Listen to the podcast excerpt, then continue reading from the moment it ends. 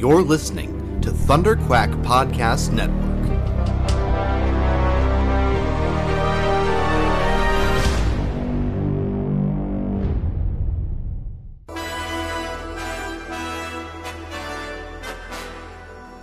It may look like an ordinary podcast, but this one's bigger on the inside, and it can travel anywhere in time and space.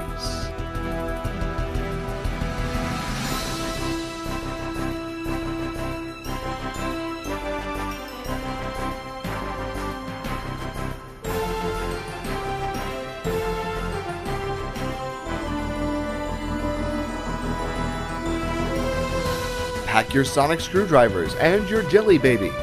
Grab your hats, scarves, and tighten your bow ties.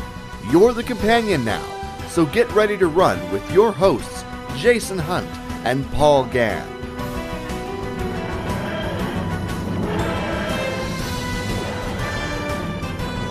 This is Talking Time Lords.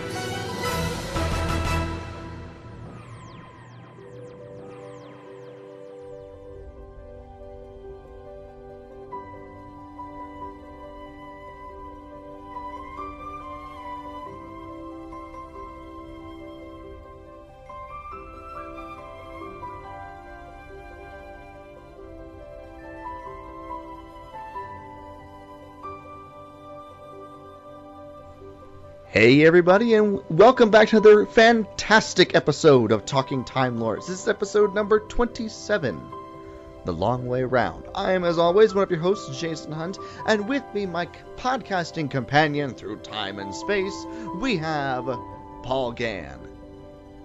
Get off my planet. Oh. How's it going, Paul? It's going. It's going. It's going. Yes, it's going. Like the Doctor, just go wrong. Maybe didn't quite work. Anyways. Nobody runs like that for no reason. No. No. Or something. Anyways. Well, we are back. We will be talking all about Hellbent, the season finale for Doctor Who Series 9. But we have a couple things to get through before we get there. So first of all, we have to remind you yet again, because this will be our final opportunity to do so, about our Thunderquack holiday giveaway for Patreon supporters.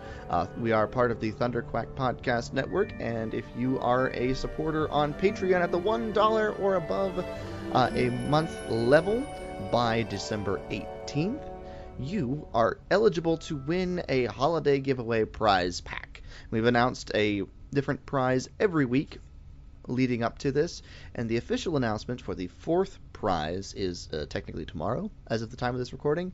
So we'll give you a sneak peek, because this will be out after that announcement is. But if you want to know the full prize list, do check the Thunderquack Podcast Network Facebook page or website after Friday.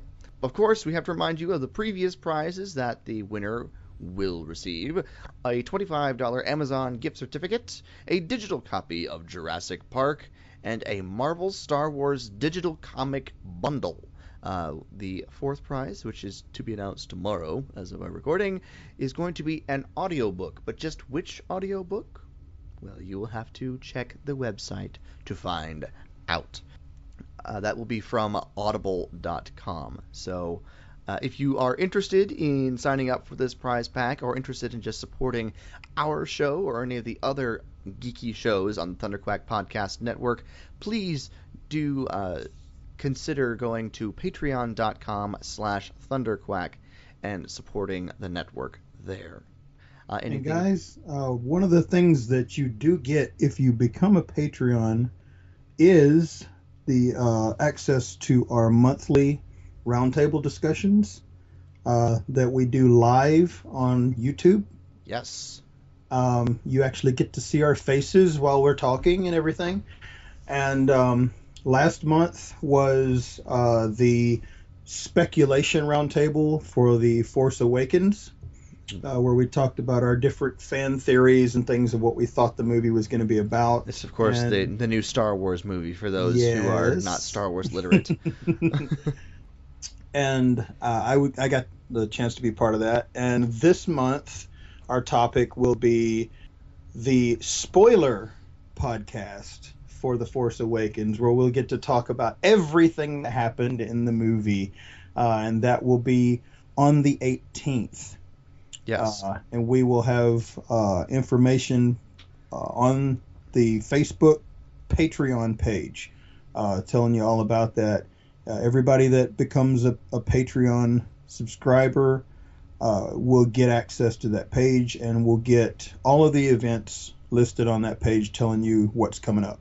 And the winner of the prize pack will be announced at the beginning of that live spoiler cast. So if you are curious to see if you won, do check that out. Otherwise, I'm sure they will get in touch with you. But do check that out, and it will be announced at the beginning if you are not a Star Wars fan or have not seen the movie yet and don't want to be spoiled. So Jason won't get to be on this one, but I'll get to be on this one, so you guys will get to hang out with me. Yes, I will be working at the time of that recording, and so it's very difficult to do that and check people in at a hotel at the same time. And there's live chat and everything else, so you guys can ask us questions and give your opinions on stuff and everything else, too. So,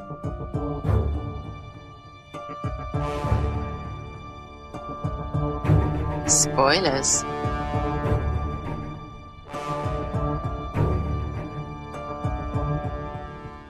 Well, enough about that. Let's go ahead and move on into Hellbent, the story from this past weekend. Before we get into our thoughts, however, we do want to jump in and get yours. Over on Facebook, we got a couple of responses. Lucas Garrett says, "I loved it, but I'm apparently in the minority when it comes to that viewpoint. I think you may find some like-minded people on this podcast tonight, Lucas. Just a hunch." He continues, "It zeroed out Doctor Who so it can start fresh with the Doctor having a valid reason to go on the run with self-imposed memory blocks to make sure that the prophecy, for the moment, is delayed if not stopped. Overall, I enjoyed all of Series 9, and Peter Capaldi's incarnation of the Doctor is my favorite of New Who, and second favorite overall after William Hartnell's First Doctor." So Lucas is an old-school fan. I like it. Chloe Alibon, I hope I pronounced that correct, says, "How did Clara know about the diner? She never went there, did she? So why did she shape her TARDIS like a random diner she'd never been to? Did she know how the Doctor had been there? Someone please explain!" We'll get to that later in the episode. I may have some questions too, Chloe, and hopefully Paul has some theories. And finally, Penny Zalabak, I'm going to skip the middle name, says, "I think the series has grown up with the reign of Peter Capaldi. The plots are complicated and unpredictable, which I like. One episode leads to the next and is so complex. One has to view them more than once to understand the subtle nuances. I liked that too. A more intelligent Doctor Who series. I have no idea what's going to happen next, but I like that it will be tied to the three-part season finale. Is the Doctor ever going to remember Clara in detail? Will Clara travel with the Doctor again? What about me? It's so complicated. Keep up the good work. I have been on the edge of my recliner. I love the guitar playing as well, and I think that it adds even more depth to the Doctor's character. What's better? I can't even begin to guess what will happen next." You bring up the guitar playing. You know what would be really cool? What would be really cool, Paul? Is if multiple incarnations of the Doctor got together and played together with the flute, a Doctor band, the flute, the spoons, the guitar, etc., etc., etc., etc., etc. Little Seventh Doctor there for you, folks. Anyway, I love Sylvester. I just think that would be just a funny little scene to see. Just a goofy scene. Get the Doctors in the band. Hopefully it wouldn't be a boy band. Oh, please. Just the idea of William Hartnell in One Direction is giving me the heebie-jeebies. I'm sorry. Oh, wow. I don't know why my brain went there, but it did. Just the idea of William Hartnell in shades is, you know, funny to me. Well, he did like the Beatles. So, yeah, we did learn that in The Chase. But anyway, before we jump into the details of this episode, Paul, do you have any overall thoughts that you want to start with? Oh, dude, don't get me started on that. No, actually, there were aspects of it that I absolutely loved. There were aspects of it that left me feeling odd. Because... Guys, the first thing that happened when I watched this thing was I sent a message to Jason and I said, yep. I don't know how I feel right now. And then I watched it again. He watched it again, yes. And then he sent me a text back and he said, I still don't know how I feel. Well, I have reasons for that because... I don't want to get too in-depth into that part of it right now because we want to talk about the whole thing. But I just felt like that we thought we had a definitive ending. Mm-hmm. And we didn't have a definitive ending. No. Which was sort of okay, but totally unexpected. Right. You know. Right. So... You want to just go ahead and jump into this? Yeah, well, yeah, I'm going to skip my overall thoughts. Maybe we should have just jumped right in. Go ahead. All right. So give me overall thoughts. My overall thoughts? Yeah. I liked it. I really liked it. It was, and I'm going to get more in depth about this as we go, but I liked it because there was some really great stuff in it. And then it completely turned everything that we thought it was going to do on its head. Right. Like, everything that the previews were building this up as was completely turned on its head, and it went a completely different way. Which, you know, maybe slightly misleading, but I think it was for the best. And we'll get in more in depth with that as we continue on. I still say that my theory on our last episode was correct, though. Well... And I'll explain why in a minute. Well, we'll see. We'll see. All right, let's jump into this. So the episode opens. Of course, we left the Doctor walking towards one of the cities on Gallifrey at the end of Heaven Sent. And at the beginning of Hellbent, he walks into a familiar diner. Now the diner's in a different state than previously. It's in Nevada now, rather than New Mexico. But he walks into a familiar diner that he visited Rory and Amy and River at when he was dying in the Impossible Astronaut, or whatever it was. Impossible Astronaut? Yeah. The one with the astronaut that came out of the lake. The one where River watched herself shoot him. Yes. Wibbly wobbly, anyway. Timey wimey. I wish there was video of this because you could have seen my expression, folks, which is what Paul was laughing at. But he walks into this familiar diner, and who's behind the counter? Clara. Or is it? And he begins. Or is it? Because he begins to talk to her, and she doesn't seem to recognize him. And so.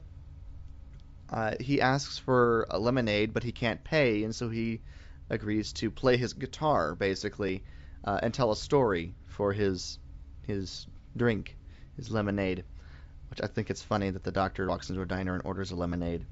I don't know why, but I thought it was funny. And we jump back to Gallifrey as he begins his story.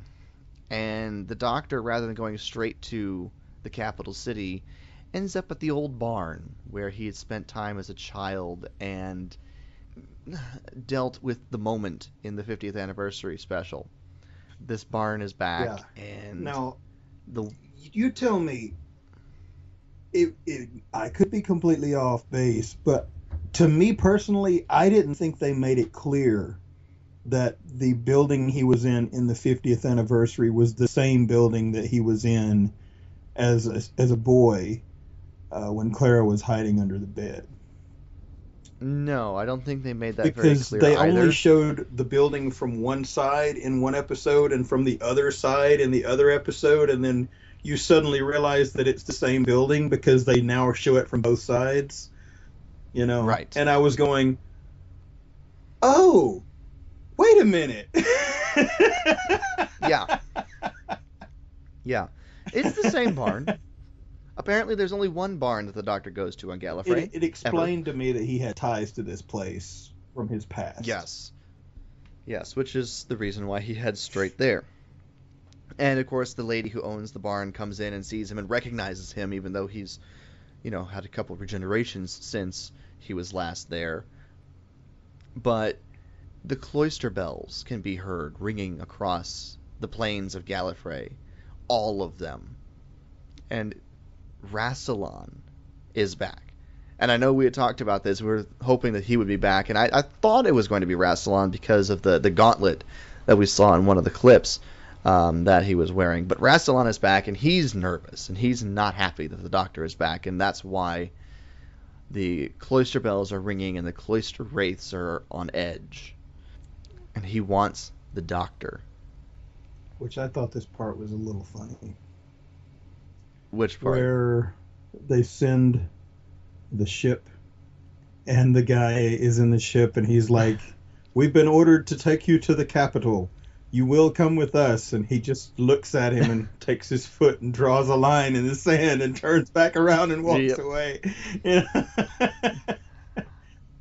Oh, and by the way, Ohila, the leader of the Sisterhood of Karn, has arrived to apparently try to help appease the situation between the Doctor and the Time Lords, but also she said that one so loves fireworks.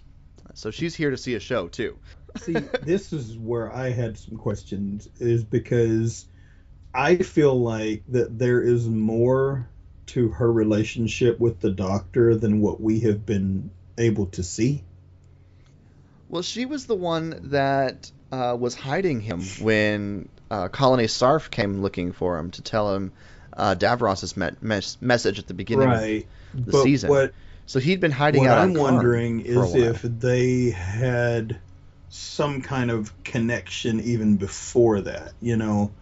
I'm wondering if she is in some way possibly related to him, you know. I don't think related to him. Now, because she actually calls him boy at one point. You know? Well, she's ancient as well, because if you watch The Brain of Morbius, which is a Fourth Doctor storyline, this sets up a lot about the Sisterhood of Karn. They have this elixir that comes from the flame, and it's supposed to give them eternal life.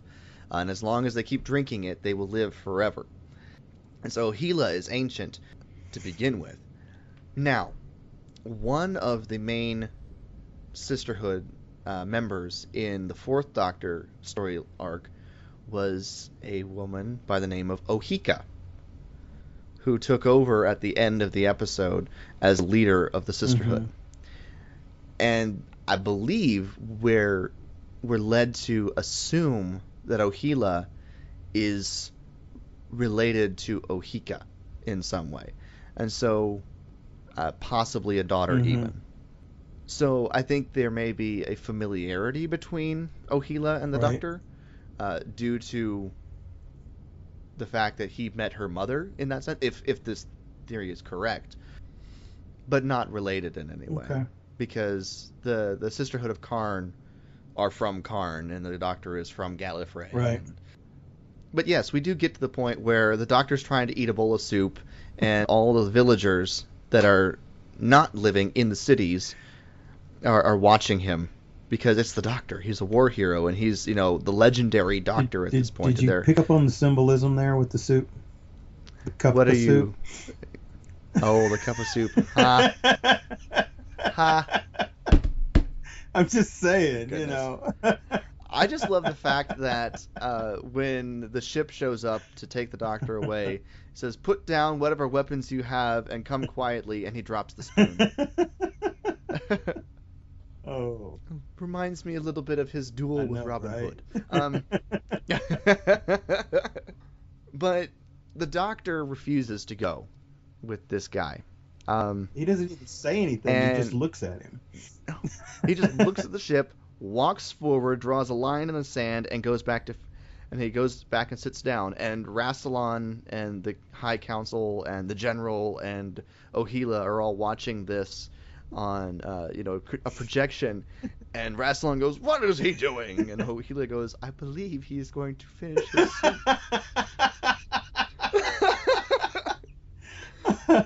This is almost like a little montage at this point, because another person comes.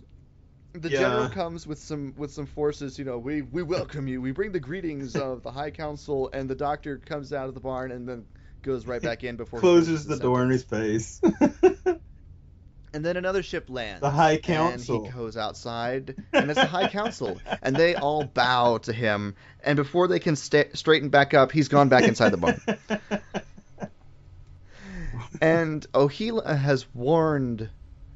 By this time, Ohila has warned Rassilon that the Doctor doesn't blame the Council for the horrors of the Time War. He just blames Rassilon. Right. And so Rassilon is not happy, but he finally ends up going out to the barn. Clearly, Rassilon has regenerated at some point between the last time we saw him and this point. Well, I think the damage that the Doctor and the Master did to him at the end, when he was Timothy Dalton, at the end of that special, and I'm forgetting the name of it. It was enough to make him regenerate. Mm-hmm. The End of Time. It was the End of Time. At the end of the End of Time, that sounded redundant. Apparently, the damage that they did to him was enough to cause him to regenerate. I would think. Did you pick up on that though? The last episode we saw Rassilon in and the High Council was the End of Time, and they ended up at the end of the universe. They did. Well, the Time Lords figured out how to free Gallifrey from its pocket universe, and they hid it away at the end of the universe, at the far reaches of the galaxy, because they don't want their presence known. Now, this still means that the Time Lords can still go and, do stuff throughout time and space. That has, obviously they're not locked in that regard. But they are keeping themselves safe and hidden by being hidden away at the end of time, the far reaches of the universe. So, which is probably where the Doctor would prefer them be. Now, when Rassilon shows up, he and the Doctor exchange some words, ending with the Doctor telling Rassilon to get off his planet. Yeah. After first, Rassilon tries to have the Doctor executed by the soldiers that are there. Now, the thing is, the soldiers, some of whom served alongside the Doctor during the Time War, decide that that's not going to fly. And they miss intentionally. There's an outline on the door in the shape of the Doctor's body. Yes.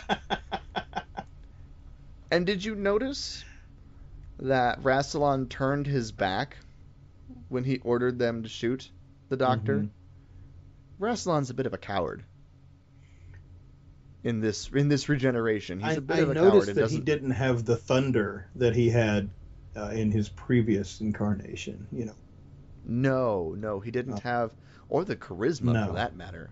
He was just a crotchety old man. In this regeneration, he was very, very much more of a weak character, I think, in this incarnation. And of course, after that, some of the soldiers decide to join the Doctor, which is where the Doctor steps up and tells Rassilon to get off my planet. Almost like Clint Eastwood saying, "Get off my lawn."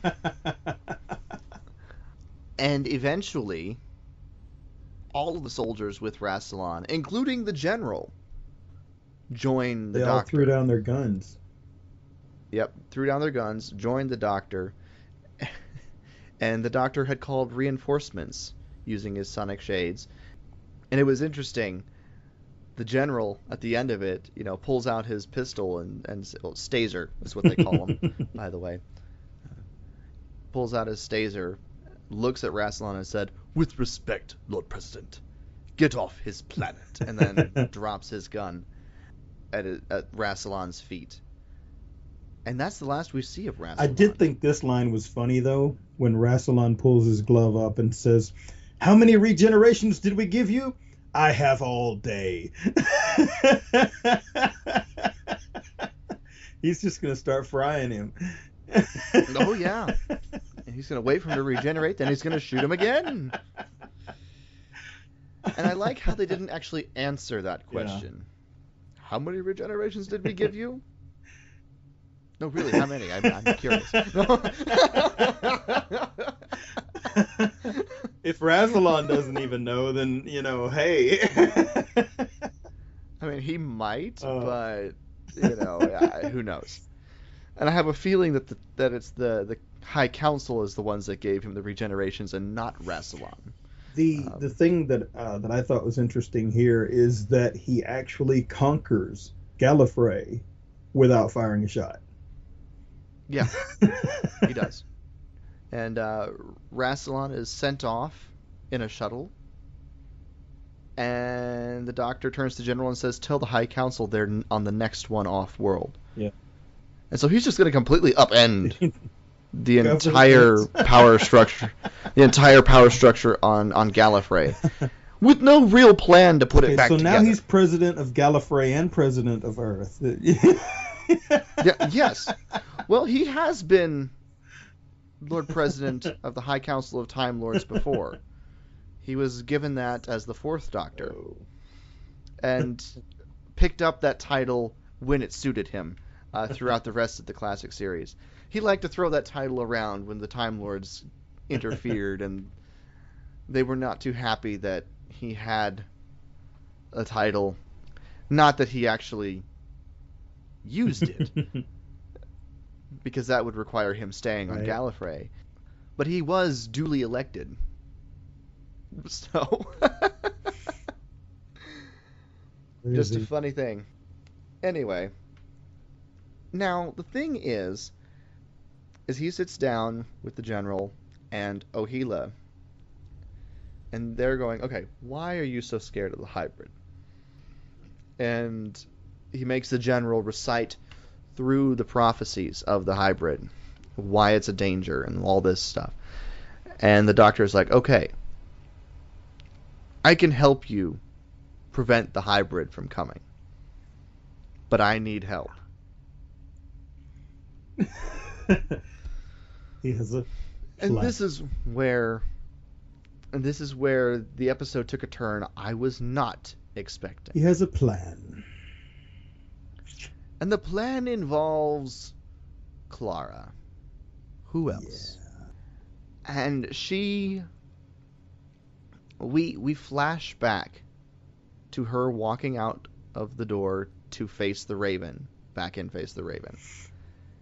And as the Raven is diving towards her, everything around her freezes and stops. One heartbeat away from her death. And the Doctor... basically comes out of a doorway and says, "Come this way, I can save you."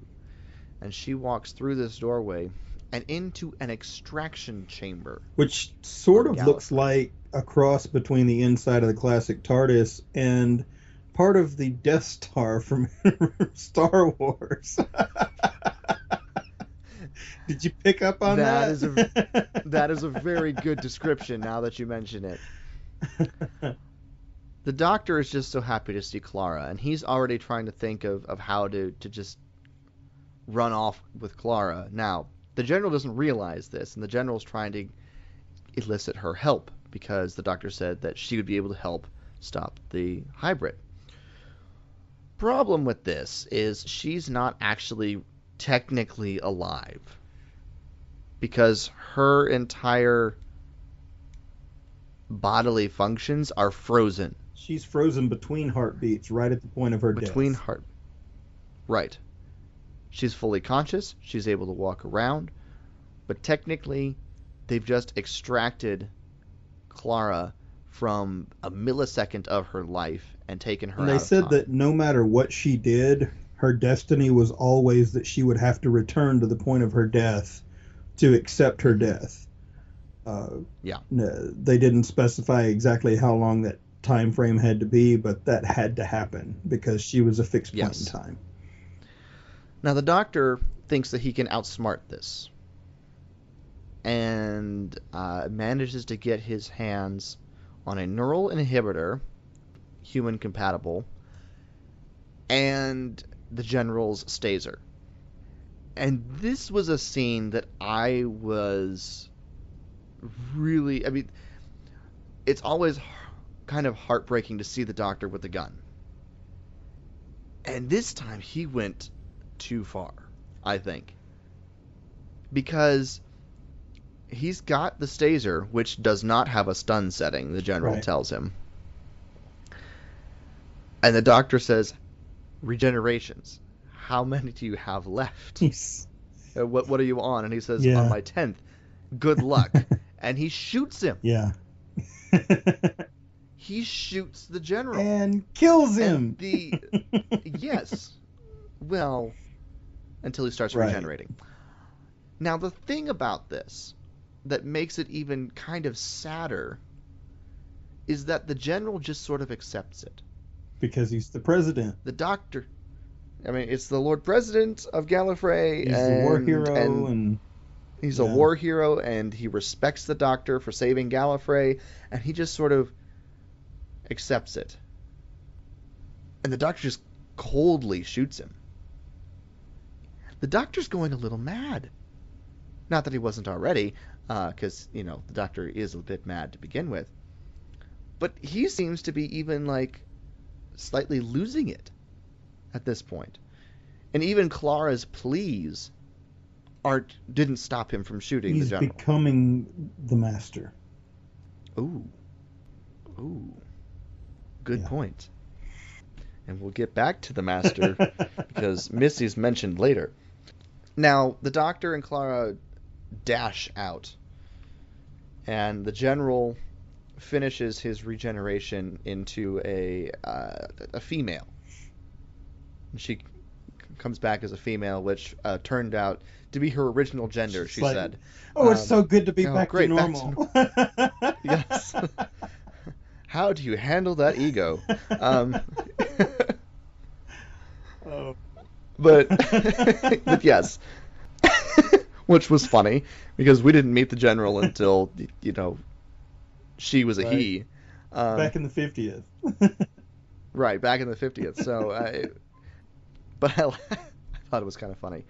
So it looks like the Time Lords have sort of a default gender when they're born, that most of their regenerations will be this gender. But it can change depending on what happens. Every once in a while. The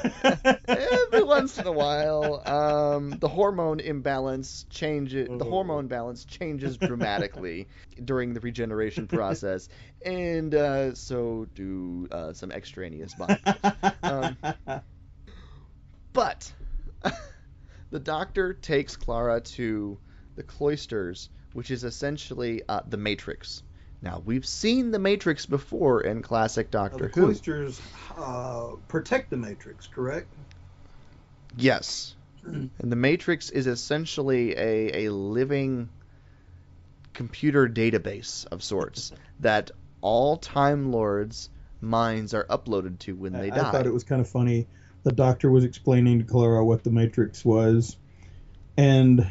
She told him he was being too complicated, and so he's like, okay, the Time Lords have a computer made of ghosts that's guarded by other ghosts. And she goes, was that so painful? And he said, yes it was.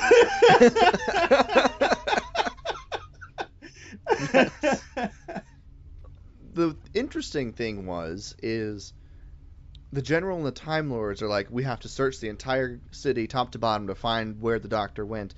And Ohila comes in and she goes, I think I know where he went. She seems to know the Doctor very well.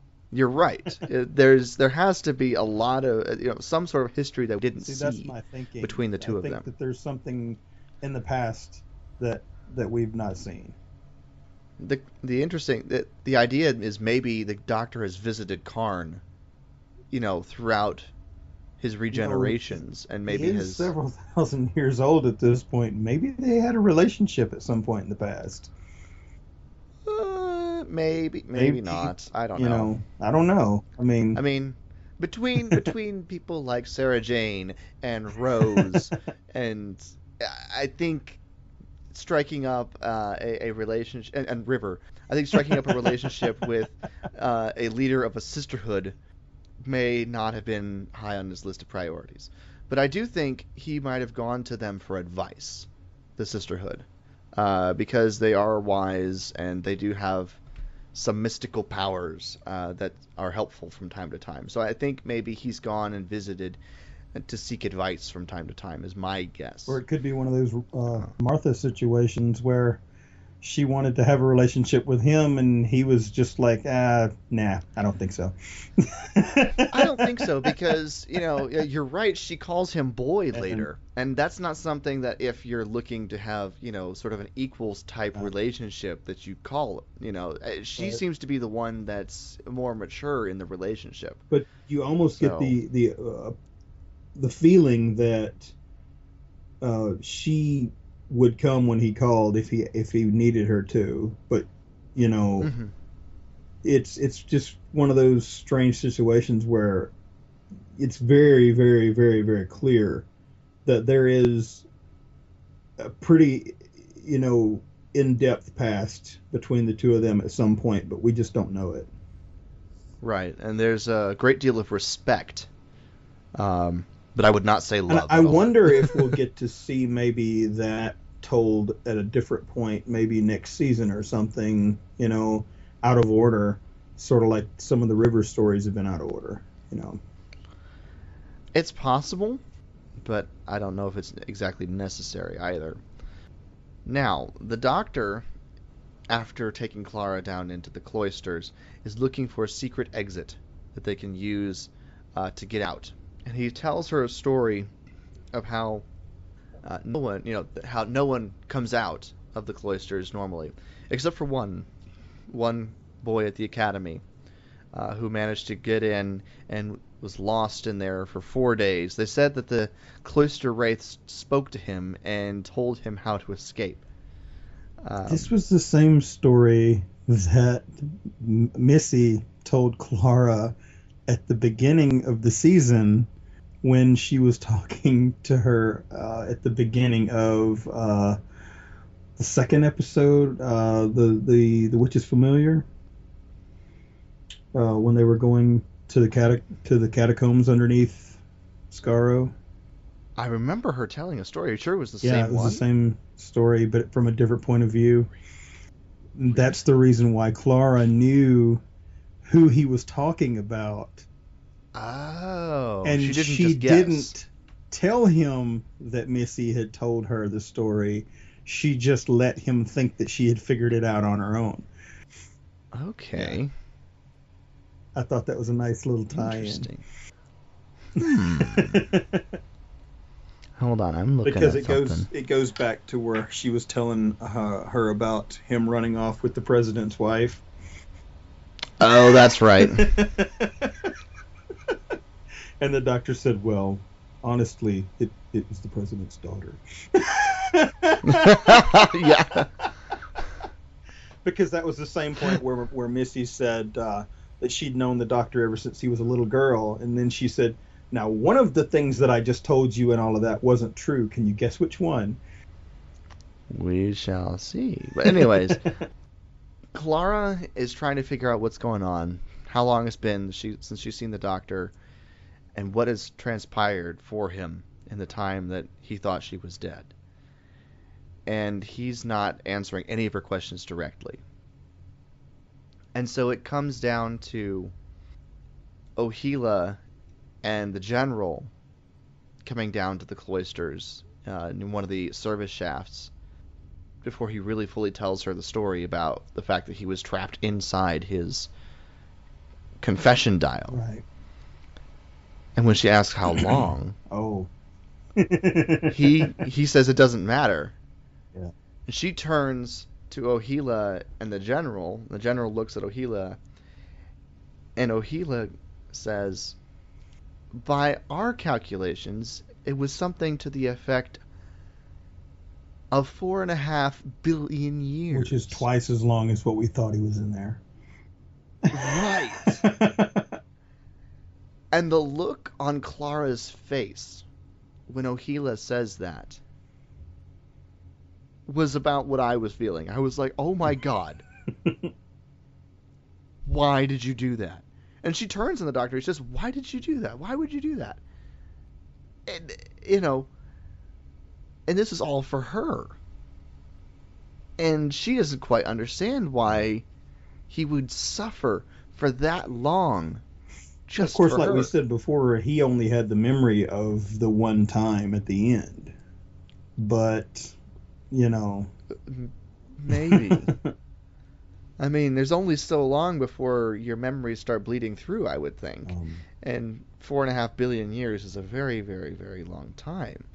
Now, you know, the general tries to back it off. I say, all he had to do was tell us the answer. Right.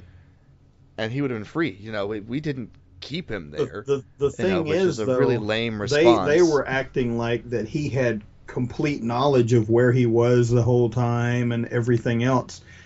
And the reality was he had to figure it all out on his own.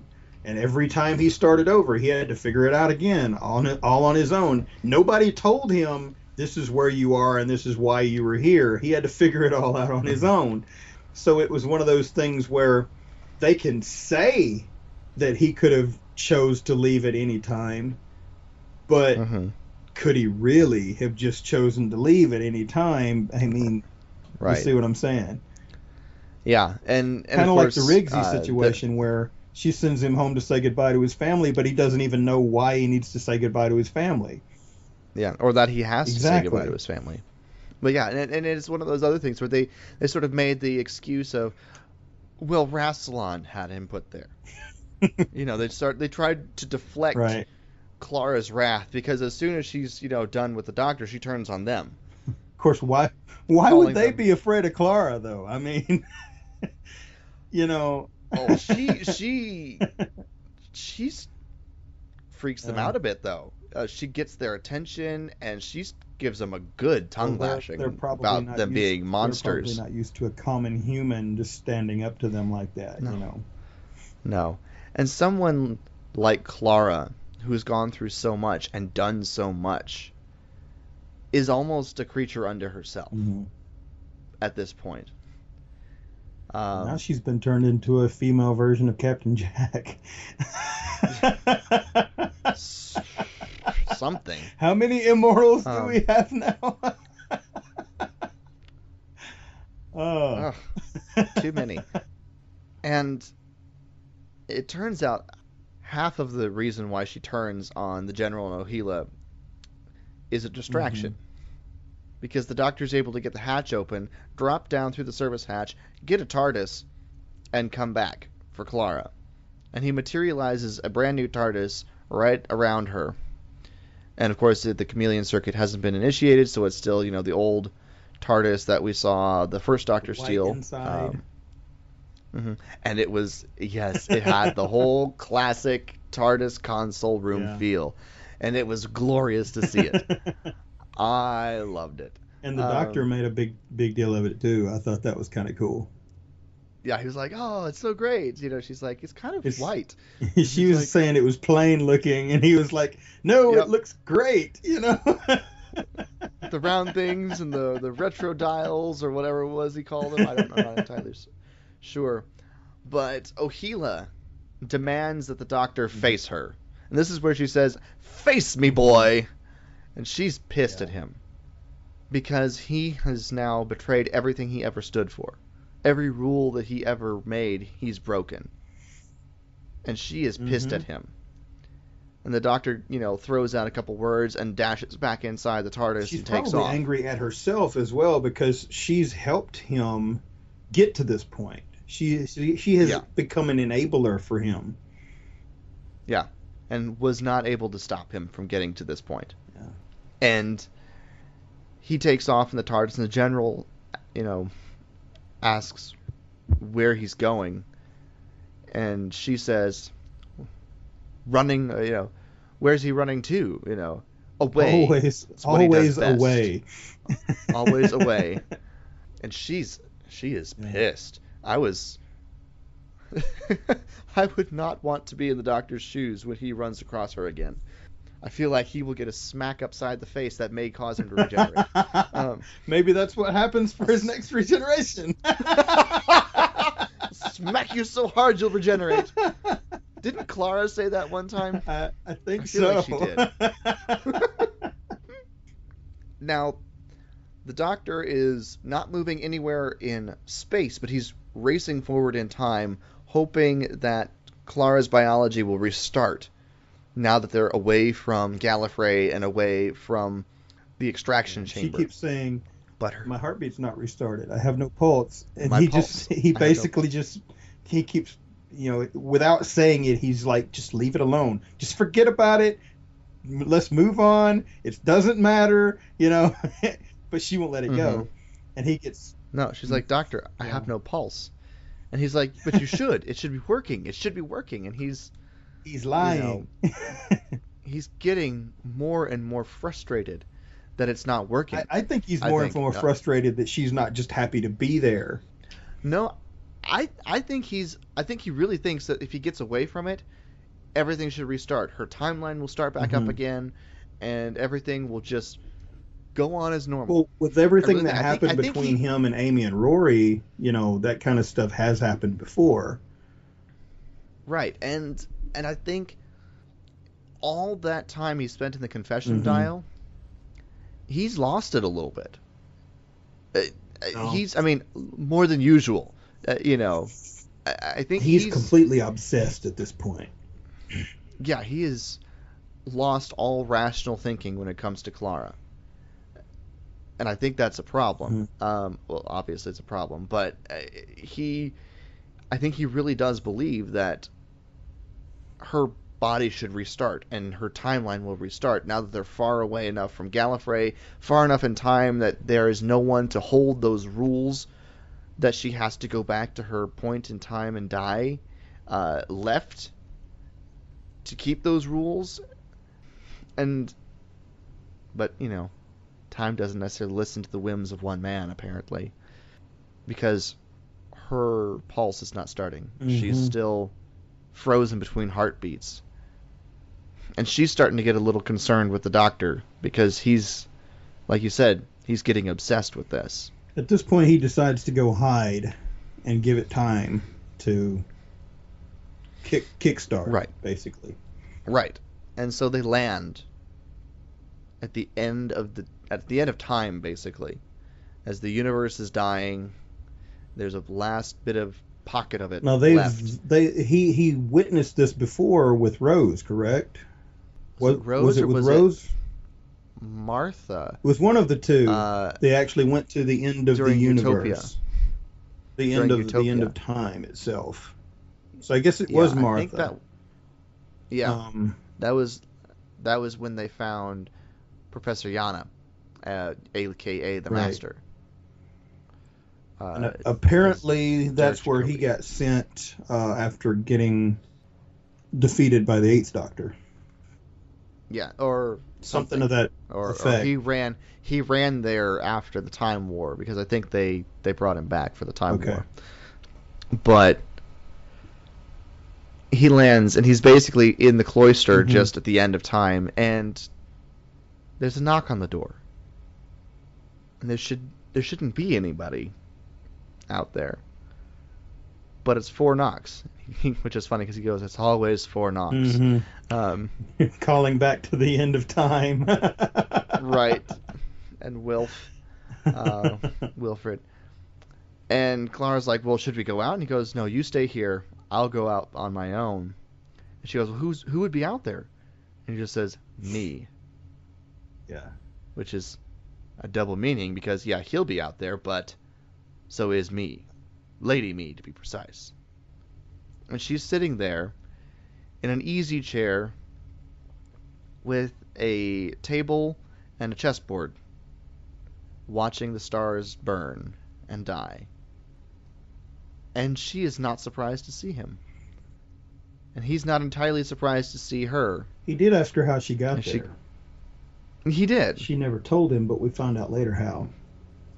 I picked up on that. I don't know if you did or not. We'll get there. We'll get there later. I think I might have, but we'll get there later. And they have this interesting conversation about what to do with Clara. Or, no, about the hybrid. Because she asks him, okay, there's 5 minutes. He says that there's probably about 5 minutes left until this pocket burns, you know, is gone. And she goes, okay, well, since we have 5 minutes left, you can tell me who is the hybrid. And he thinks it's her. No, he doesn't. He doesn't? He's saying that because he's deflecting. The doctor lies. I don't know. But she has a better theory. I know exactly what I'm talking about on this one. She has a better thing laid out. That it is a human Time Lord hybrid, and that it's actually two people, and the hybrid is the Doctor and Clara. That is what she thinks. And I think she's saying that because she knows that he will never admit to anything else. I don't think it's... Okay, no. Can I say this now? She asks him specifically. She said, how do we know that the hybrid is not a Time Lord human hybrid? And he gets this look on his face that is priceless. It clearly says that he's been caught. And no. Then she asks him, Doctor, why do you spend so much time on Earth? And he never answers. He turns away and he says, does it really matter? He never denies it, ever. He says, does it really matter? And you can tell by the look on his face that he's been caught, but he will never admit it. And here's my thing. You lay this thing out. This prophecy says that the hybrid will conquer Gallifrey and stand in its ruins and be willing to destroy the hearts of millions to save his own. That's what the prophecy says. He conquered Gallifrey without firing a shot. And then he goes to the end of time and he stands in its ruins. And he was willing to destroy the lives of millions to save the one. Then why does she bring up Missy, the lover of chaos, who put the Doctor and Clara Because together? Missy is the one that brought them together. However, who's the only other person who knows about the Doctor being a hybrid? The Master. Are you saying Miss?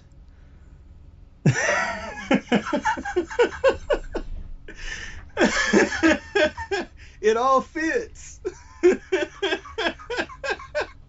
Maybe. It all fits.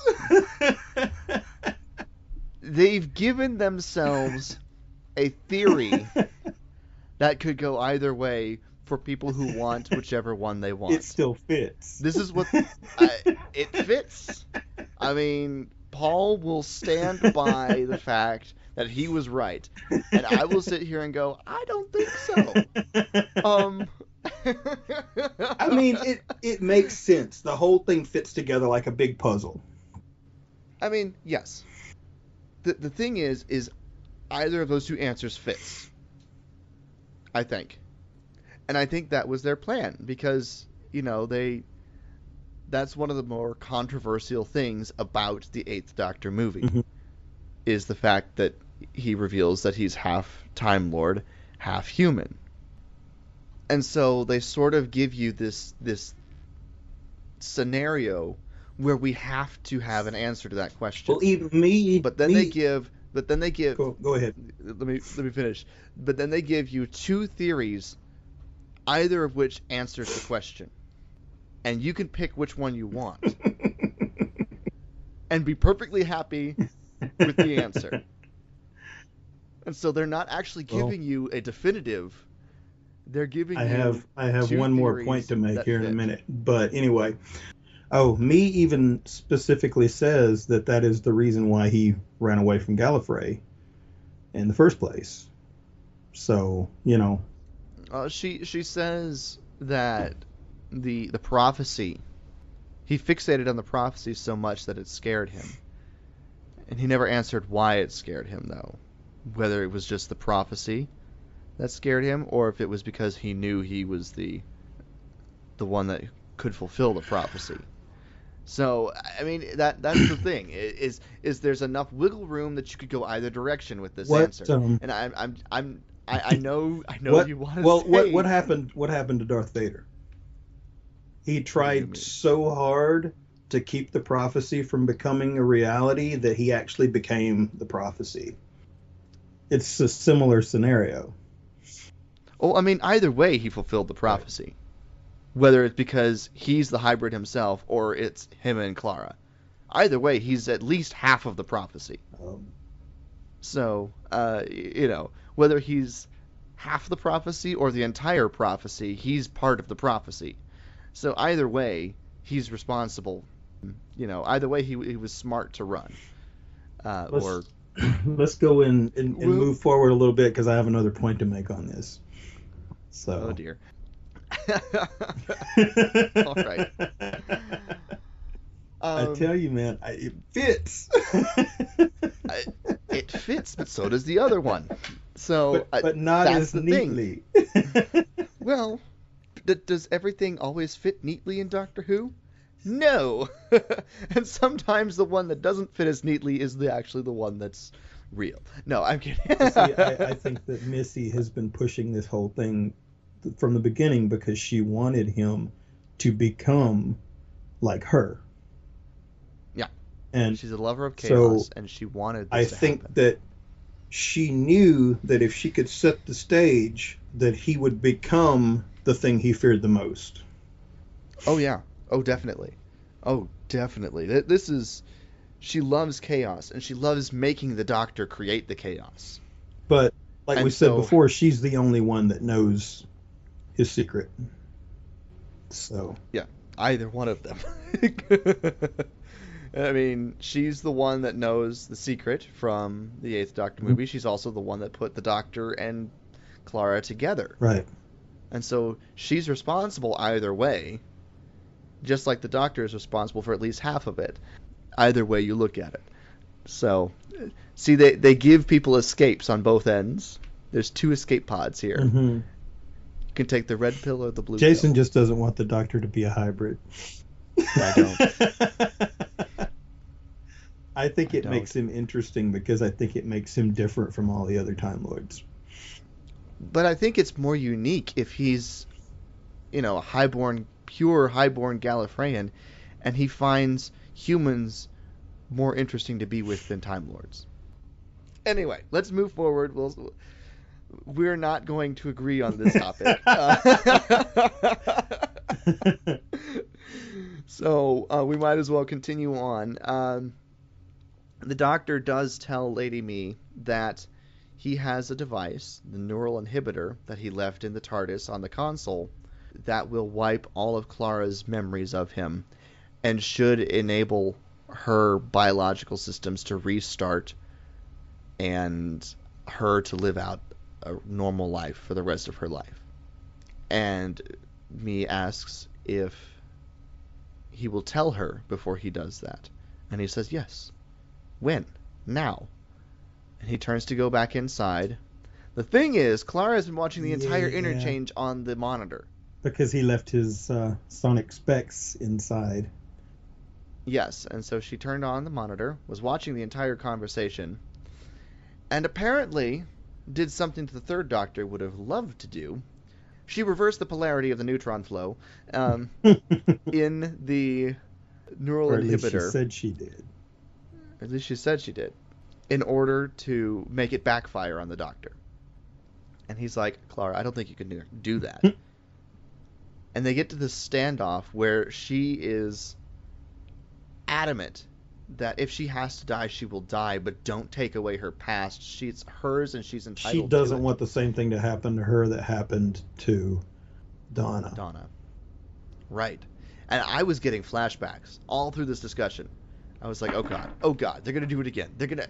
Why do they keep making them forget? And I was getting a little frustrated. I was getting a little mad because I was like, now they're going to just do it to Clara again, and, you know, they're going to reuse what happened to Donna, and I was getting upset at it because I didn't like the fact that I thought that they were just going to retread Donna's story. The doctor even says to me, he says, I usually do this telepathically, but this time I thought I'd use a different method. And it'll be less painful this way. So he goes inside, and they get to the standoff, and... they decide to do it together because one of them has to forget. But it will only affect one of them. It won't affect both of them, but they don't know which one. Right, and it'll only affect one of them, and one of them has to forget in order for time to be saved. Because if they both continue on together, time will fracture. Right. And they go ahead... They push the button together, and nothing happens. I'm like, oh, okay. And I liked it because it took a minute. And it was like, oh, well, I guess there's a delay. Okay. So good, because I just want to tell you, Doctor, I don't think I could ever forget you. And then he stares off into space for a second, and he says, Clara, I don't think you'll have to. Mm-hmm. And this caught me by surprise. Yeah, this is another cog in my argument. We'll see.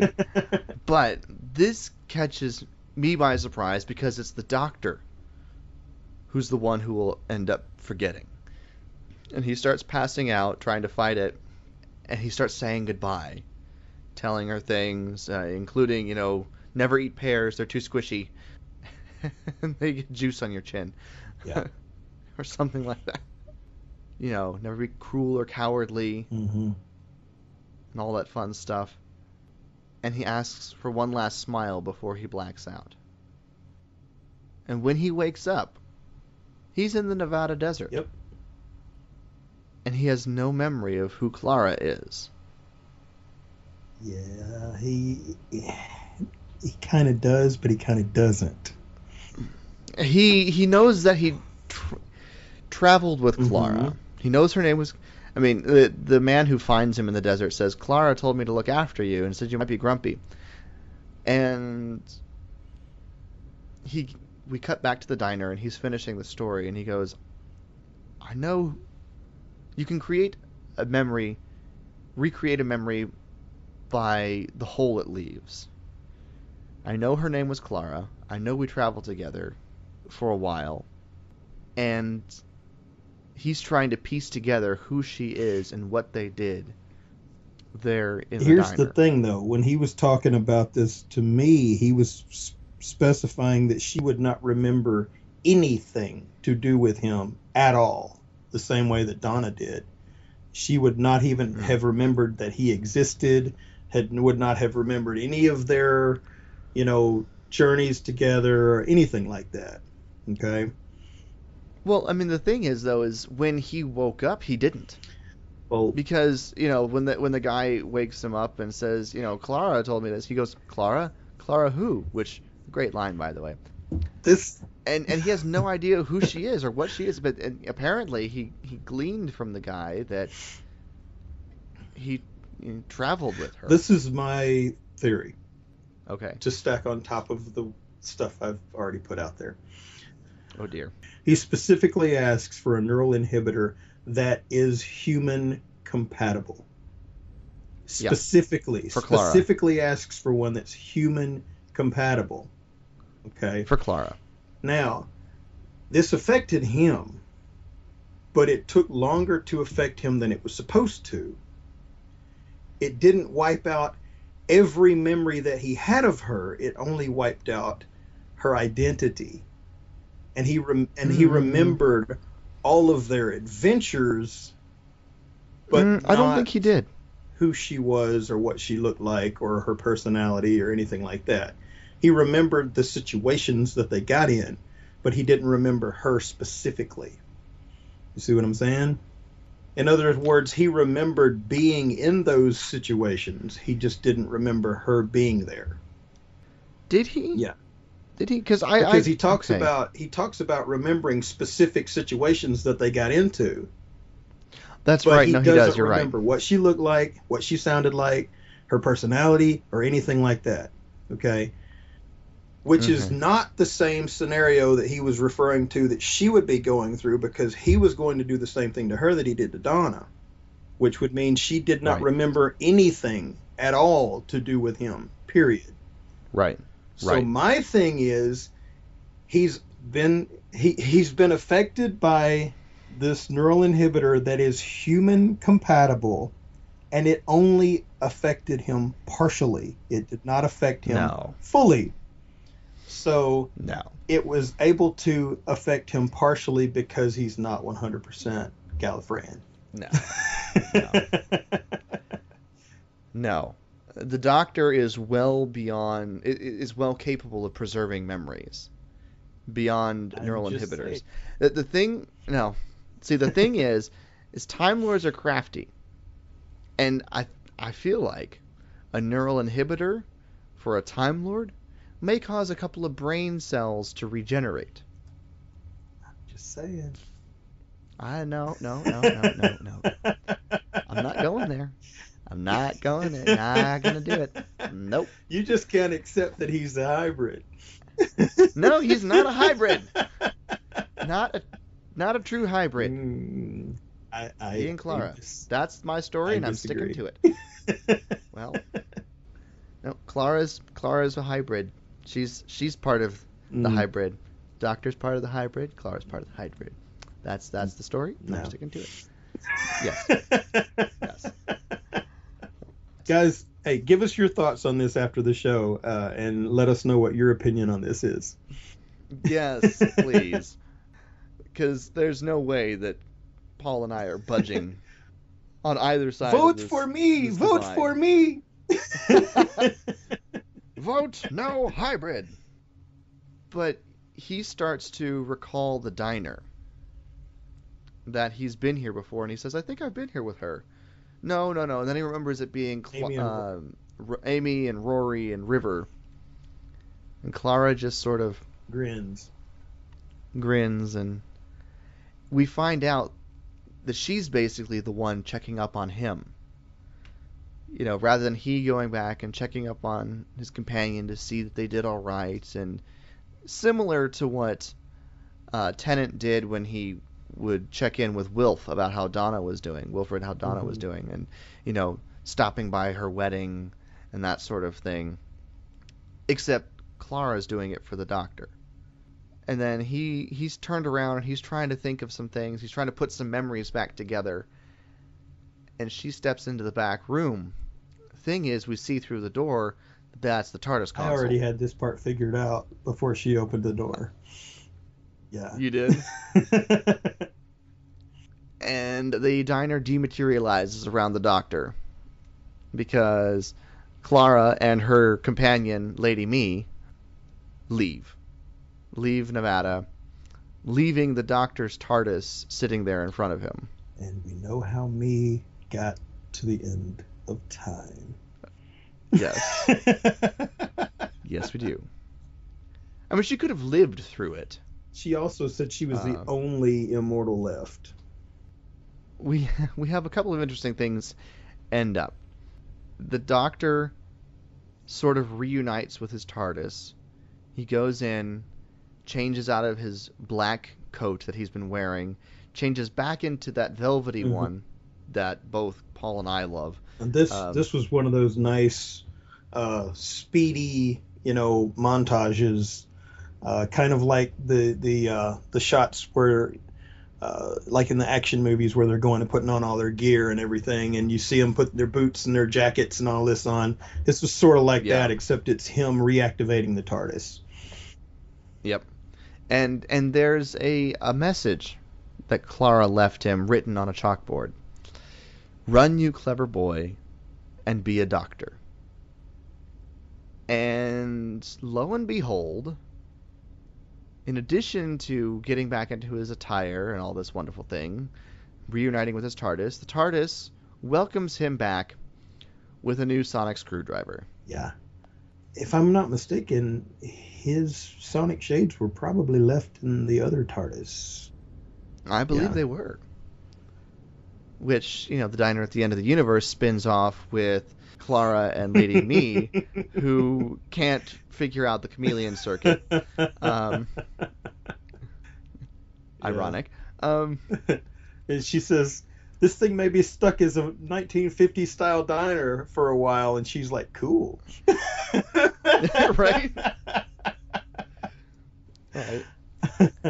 Now, the thing is Clara's pulse still has not started. She's still been extracted from between heartbeats.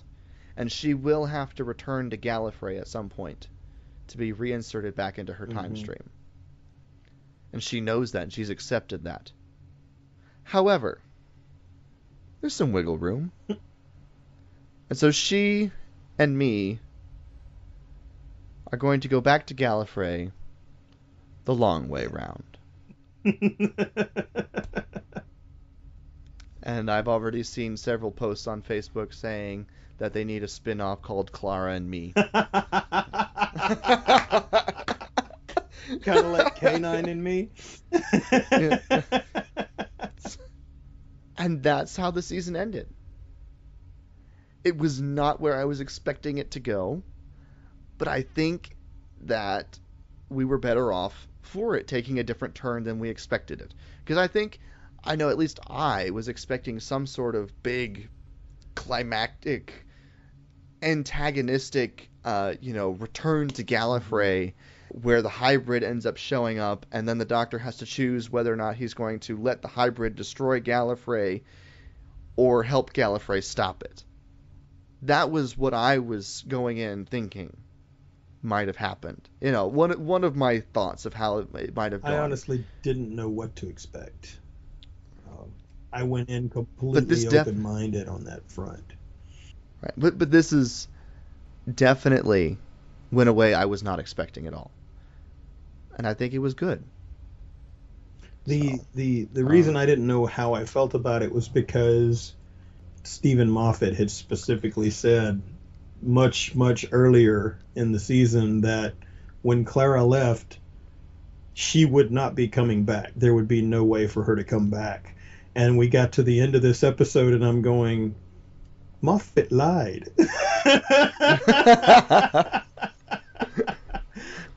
First rule of Doctor Who, Moffat lies. I thought that was the second rule of Doctor Who. I thought the first rule was the Doctor lies. No. It's the other way around. I mean, she will end up back there, and she will die. Think about this. They could do a mini-series or something and call it The Long Way Around. They could. But, you know, obviously they won't, because Jenna Coleman's got other projects that she's doing right now, and which is one reason why she was leaving the show.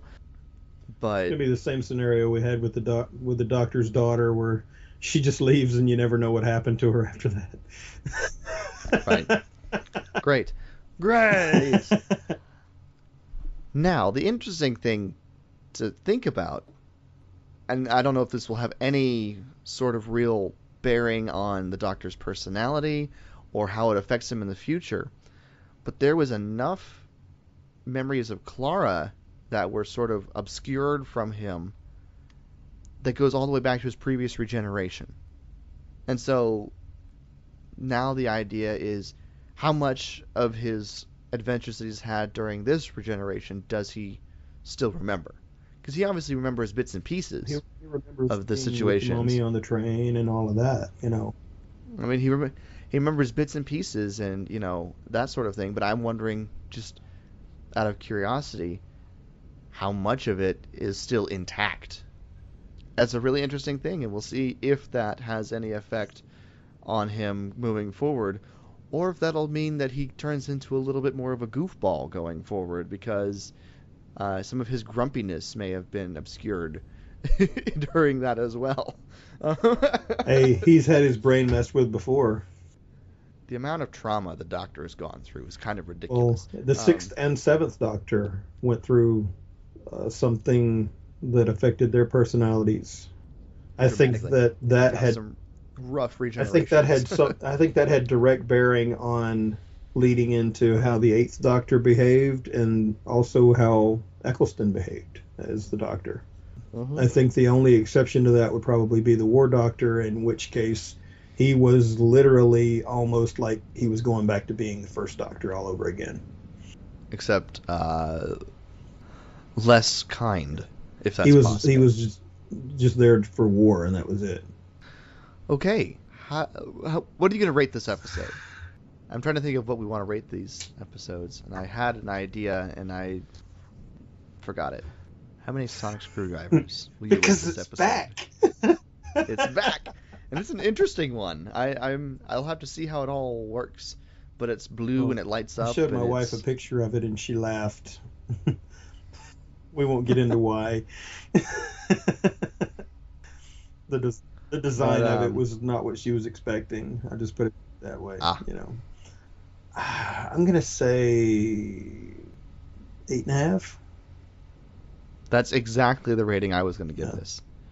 Not as good as Heaven Sent, in my opinion, but still a very solid storyline, and I like the fact that it went a different way than I was expecting. Now, do you have any final thoughts on the rating before we rate the entire three-part? If they had just gone ahead and made it perfectly clear instead of leaving it so oblivious as to whether or not he was or was not half Gallifreyan, half human, I would have been a little bit more satisfied with that. But that's not how Doctor operates. Even if he wasn't, you know, and they specifically said he isn't, I would have still been more satisfied with that than I was with what we got. That's just me. But that's not how the way the show runs. They give you enough to get you up to an answer, but they don't actually give it to you. Well, and especially with this situation, they gave you two answers that could work. The expression on his face and the way that he behaved when she brought it up made it very clear to me that it was the truth. But, you know, everybody has their own opinion on that. Yes. So. And you will not shake mine. And the fact that he skirted the issue and specifically said, does it really matter?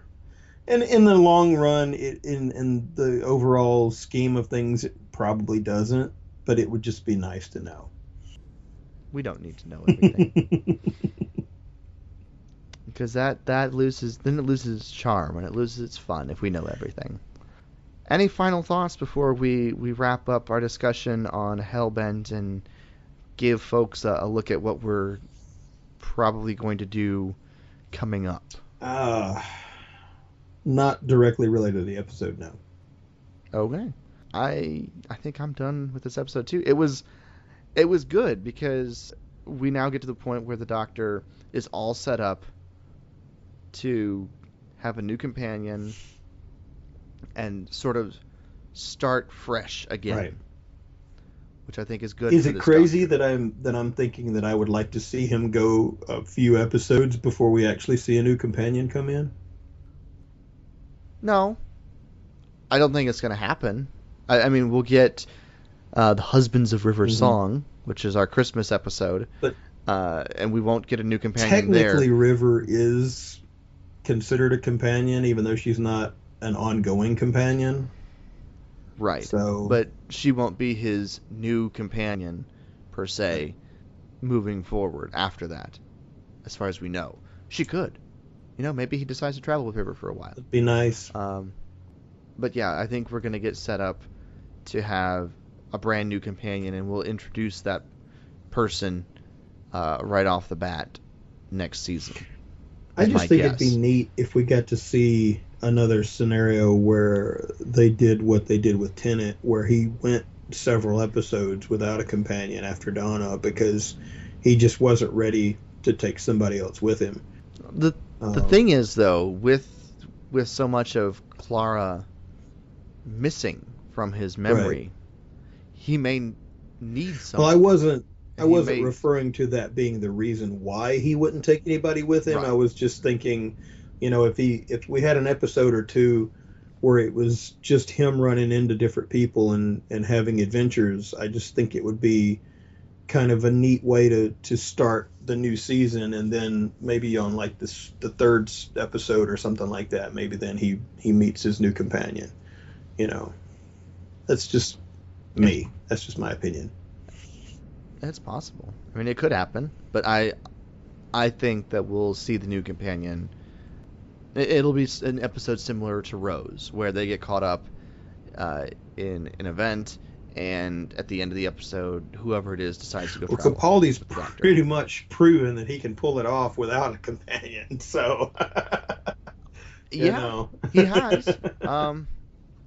It's possible, and I wouldn't mind seeing it that way, but I have a feeling that especially the higher-ups at BBC aren't going to want him to be companionless any longer than he has been speculation as to whether or not his next companion would be male or female or whatever, but Capaldi has already said that he feels like the show works better with a female companion to his male doctor because of the back and forth between them and everything, and he said that before they make a final decision, he will have input on who they choose. So, oh yeah, you know, most doctors do.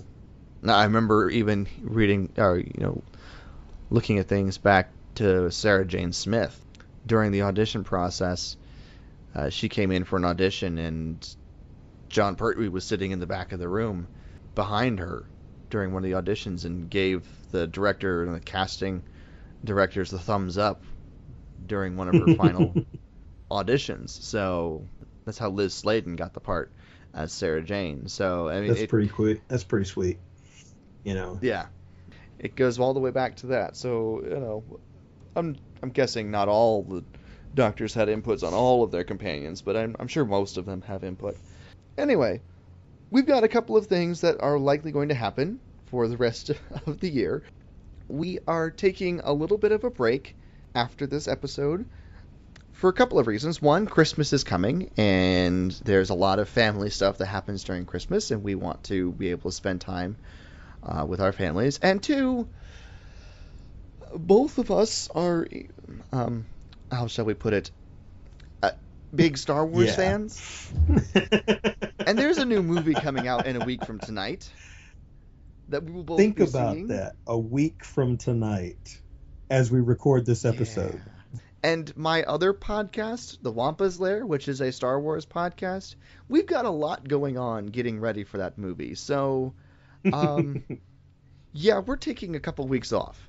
We'll be back talking about the Husbands of River Song. That will be our next episode, so obviously we have to wait for that to air before we can talk about it.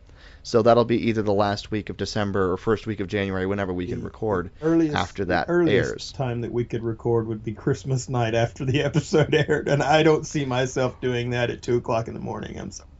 No. I don't foresee that happening.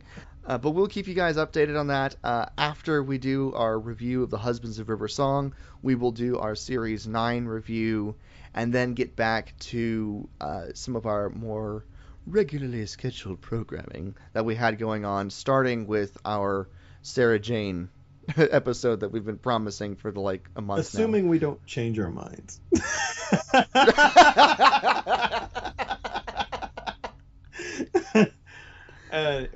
We haven't nailed anything down yet, but for our Series 9 review, we might be able to have a guest or two to talk with us about that. Yes. We still have to nail that down.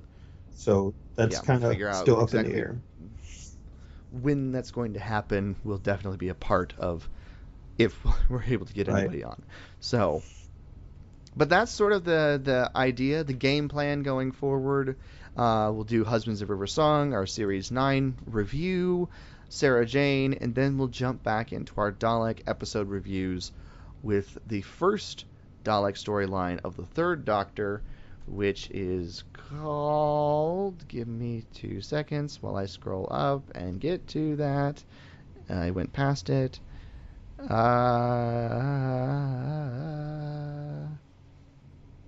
of the Daleks. I'm having more and more of an appreciation for the Third Doctor as well. He's great. Yeah. So we will start on John Pertwee's Dalek Adventures sometime in January, whenever that happens. So we're not going to nail down dates because those are subject to change due to both of our schedules and unforeseen happenings. But expect our next episode after Christmas with the Husbands of River Song review, which should be a fun episode. The trailer looks like it'll be fun. We won't be quite as depressed at the end of it as we have been some of these episodes and this season. We will be shooting to try to have that out for you before the new year, but we can't promise anything. Yes. So, of course, if you want to let us know your thoughts on the great hybrid debate, or the Husbands of River Song when that airs, or anything else, please go ahead and get in touch with us on Facebook, which is facebook.com/TalkingTimeLords. You can tweet us at TalkingTimeLord, or email us at TalkingTimeLords@gmail.com. Of course, our TARDIS on the internet, our home base, and the place where all of our previous episodes are stored is TalkingTimeLords.com. And if you haven't been there and checked it out, you very, very, very much should, because we've done a lot of work with it. So, yes, it's an awesome website. And of course, please, if you are so inclined, do leave us a lovely little review on iTunes. That would definitely, definitely warm our fuzzy little hearts. And Stitcher. Yeah. And Stitcher. Rate us, give us all iTunes, the highest ratings that you can, because we're awesome. Yeah. Or should we say we're fantastic? No, we are fantastic. Yes. At least we think so, anyways. We like to toot our own horn. Well, we are not shy about that. All right. Anything else? Affirmative. Anything else, Paul, before we wrap up this episode? They should bring K-9 back. You're going to say that until we get K-9 back, aren't you? Yes, I am. Okay. Your answer should have been affirmative. Maybe not on every episode, but yes, I will continue to say that. Because K-9 is fantastic. Affirmative. Well, here, actually. There we go. I have to get me one of those. and a sonic screwdriver. I still haven't gotten one. You mean one of these? Yes. Okay. But I want the blue one. All right. The blue one. The 9th and 10th Doctors? Yes, I want the blue one. Nice. Well, there's the 4th Doctor. There's a new blue one now, but, Well, yes. The 12th Doctor. But it looks like an okra.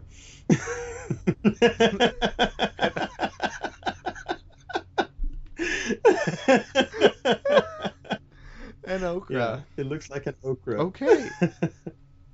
If you don't know what an okra is, go look it up. It's a vegetable. And I think that will wrap up this episode of Talking Time Lords.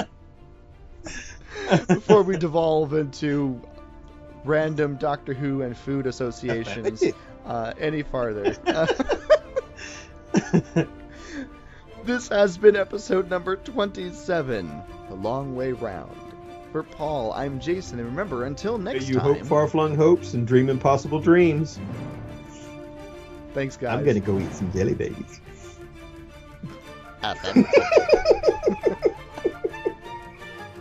Talking Time Lords is a proud member of the Thunderquack Podcast Network. Visit thunderquack.com to see their entire catalog of podcasts, or visit patreon.com/thunderquack to help support the shows.